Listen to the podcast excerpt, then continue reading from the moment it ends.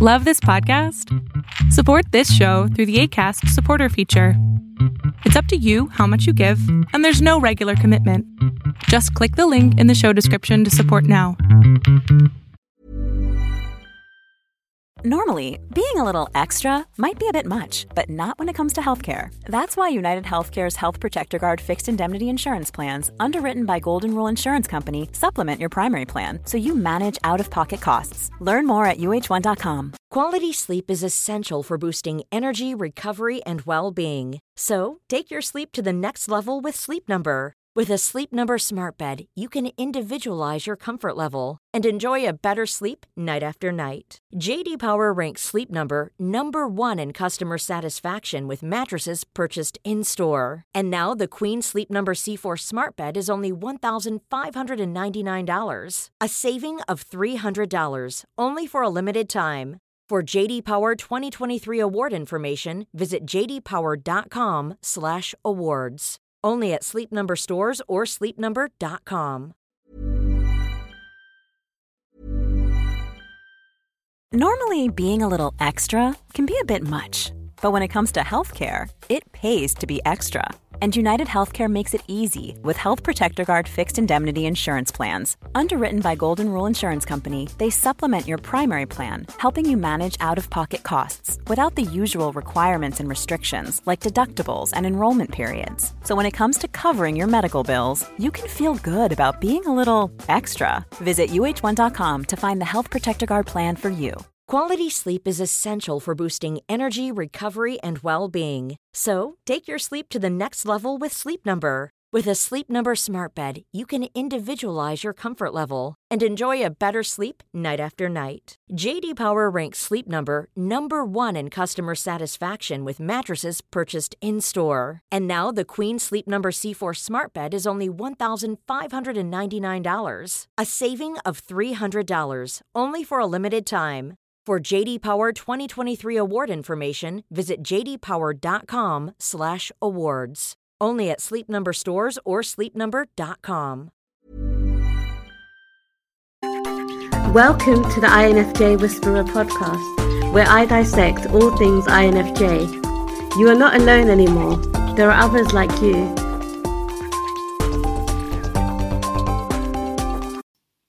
Hey guys, I hope that you guys are doing amazing wherever you are in the world. My name is Boom Shikha, and I welcome you to my channel. I'm so grateful as always that you guys are listening, subscribing, and commenting on my channel. I appreciate the support. In this video, I want to speak to you guys about how INFJs basically just want to be left alone. Now, even if we're in a relationship, even if we're interested in someone, even if we have a friendship with someone, even if we have family, even if we have people around us, a lot of times INFJs just want to be left alone. And I am saying this from, obviously, personal experience, because the more I grow and the more I become who I am, the more I realize that I don't really need people around me. Now, I love people. I'm not saying that the people in my life are not valuable to me or important to me or precious to me. I appreciate all of them, my family, friends, etc. I love them. I want the best for them. And this is a terrible thing to say, and I know it's a terrible thing to say. And I'm not saying that like I wouldn't miss them if they weren't gone, but I understand that life is like that, and that people disappear, people appear, people disappear, people appear. And so if that does happen, it's not like we're sitting there thinking, oh my God, this person's gone forever. I'm never going to see them again. Maybe with some people, yes, we're like that. Obviously, if I lost my mother, I would be devastated. But it would be a temporary state. And it would just be there. And I'd be like, all right. And then I'd understand, obviously, that she's gone to a better place. And that's fine. You know, I had her for the moments that I did. And I'm grateful for that. And then that's it. That's life. You know, you move on. More so, not with death, but also with ends of relationships. You know, people come into our lives, and we allow them to come into our lives sometimes, sometimes not. You know, sometimes we're like, all right, cool, yeah, you seem like a good person to have in my life. I think I would learn a lot from you, so come on over. And some people are like, no, I don't think so. I already have a lot of people in my life and I don't want any more. And I don't think you are going to contribute in a positive manner to my life. You're not going to learn, not going to teach me anything. I'm not going to learn anything from you. In fact, you're just basically going to waste my time because you are enamored in reality TV shows and boring things like that. And I'm not interested, right? Again, very cruel, I'm sure. But we have that conversation in our heads and we allow some people to come into our lives and we don't allow other people to come into our lives, right? And the ratio is skewed, okay? So I would say 10%, maybe even less than that. 5% of people that come into our lives, we're like, all right, cool, you're allowed in. And 90 to 95% are rejected. Not in a negative way. We're not saying, oh, you're a terrible person. You're just not the kind of person I want to hang out with because my time is precious. I have very limited time on this planet and in general, because I'm working on my project, I'm working on my obsessions, I'm working on myself, and that leaves very little time left over to spend with people. And so the people that I'm going to allow into my life are the people that I actually want to spend time with and that are going to teach me something, they're going to help me grow. If you're not going to help me grow, if you're not going to teach me anything, or if you have lived out your purpose, then yeah, we are going to let you go. Now it seems like we basically are using people. But everyone uses everyone. I don't think it's like, oh, you're just bringing someone into your life for unconditional love. Everyone has some kind of purpose for why they bring people into their life. So we're just doing it in a more deliberate, more conscious fashion. A lot of other people might bring people into their lives and be like, all right, yeah, I don't know exactly why you're in my life, but I think you'd be useful because maybe you can pay for my bills and things like that. You know, people are more like materialistic in that manner, perhaps. We're more like, okay, are you going to teach me something? Are you going to enhance me? Are you going to make me better as a human being? That's our main goal with everything that we do. We want to become better and better and better and better and better and better. Better and better as individuals, right? And the more you can help us do that, the more we're going to keep you around, right? The more someone teaches me, the more I'm like, whoa, this is awesome. I love this person. I'm learning so much. It's uncomfortable, but I'm learning so much, so I want to keep them around. With other people, I'm like, yeah, I feel like I'm just not learning anything from you. I'm not growing. I feel like I'm just stagnant and you're stagnant and I just don't have the time for it. I just don't have the time for it. Yeah. So the basic tenet of this video is that we are obviously very, very specific by the people that we bring into our lives. Also, we don't really want to bring too many people into our lives. And also when people do come into our lives, we want them basically to leave us alone as much as possible, right? I have a lot of friends in Chiang Mai and I love them all. They're awesome. And they're always messaging me with things that they want me to do with them. And I'm grateful that they want to spend time with them. I'm surprised that they want to spend time with me. And I'm grateful. But I have my schedule. And I've told you this, guys, before. Told you this before a lot of times. But I have this conversation with every person that I meet. You know, I kind of forewarn them that I am married to my work. I prefer to put my work, my creative work and my personal development work over everything else. Every other relationship, every other thing, even like feeding myself and taking care of myself, that falls to the wayside in the face of me taking care of my personal development work and taking care of my, you know, my creative work. Right? So I always have this conversation with people and they sometimes don't understand. So they'll constantly be messaging me. And I get really irritated. I get really, really freaking irritated, right? And so I have to constantly be explaining to people that, no, I'm sorry, this is unacceptable. You can't constantly be messaging me. It gets disturbing to me. I am not going to block you. I don't want to block you. So stop messaging me, right?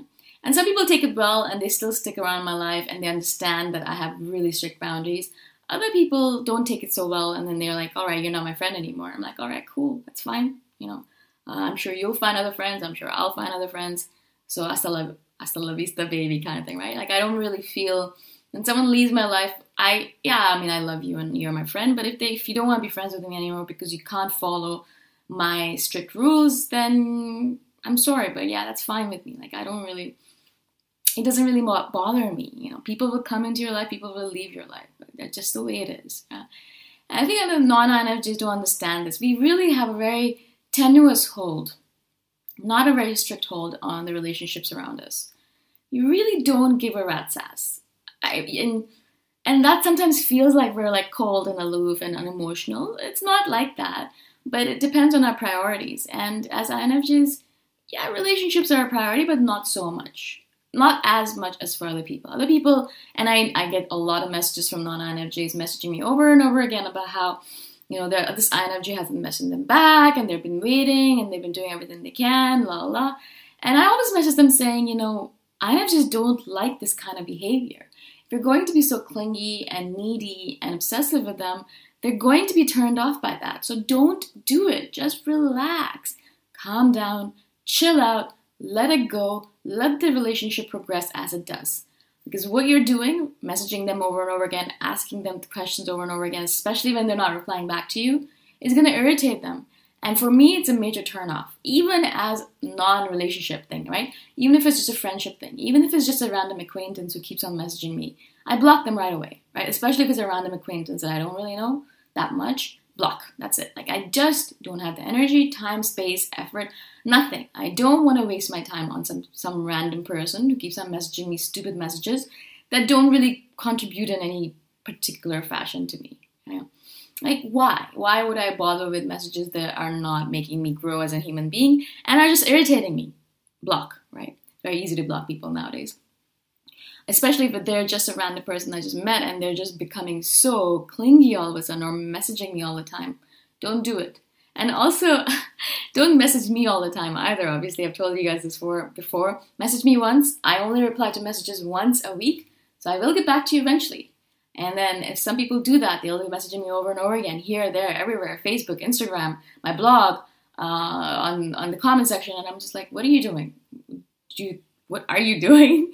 Why are you messaging me everywhere? I've gotten your message. I only message people back once a week. So I will get back to you. Just relax. Just chill out. And before I even message them back, I know already what they're going to ask, right? It's going to be a relationship with an INFJ, and they're asking me why the INFJ has been turned off by them or is not messaging them back or has turned cold.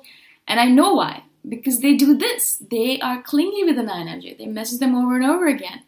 And as I said, INFJs just want you to leave them alone. We just want to be left alone to do our work, to do our stuff, right? Yes, we are in relationships with you. Yes, we care about you. Yeah, we want to hang out with you occasionally. But mostly, 90% of the time, we just want to be left alone. We just want to be left alone, do our work, to live our lives, to work on ourselves, to do our thing. That's it, right? Occasionally, we'll come out and hang out with you, and it'll be fun, you'll love us, and you'll want more, and then we'll retreat back into our cave, and you're going to message us over and over again, irritate us, and the relationship is going to fall apart. So every single time people message me, non-INFJs message me, I'm always like, give them their space. But I've already given them space. Give them more space. But he's not messaging. Give them space, right? That's the main message I say over and over again. They don't get it. They just don't get how much space. As much space as is necessary, right? Until they come back out of their cave and message you back. Just give them space. Leave them alone. They will get back to you eventually. Unless their door slams you, and then you'll know. Because they just will not contact you for days, weeks, months on end, right? So, and you can even message them and ask them, you know, did you door slam me? and maybe they'll answer you, be like, yeah, I have, and I don't want to be friends with you anymore. Or they just won't message you at all, and then you'll know that they've door slammed you. Because we don't want false misconceptions either. If we really still do care about you, and you're like, did you door slam me? We'll be like, no, we didn't. I'm just in my cave, just relax, kind of thing, right? So we are pretty honest and direct about that stuff.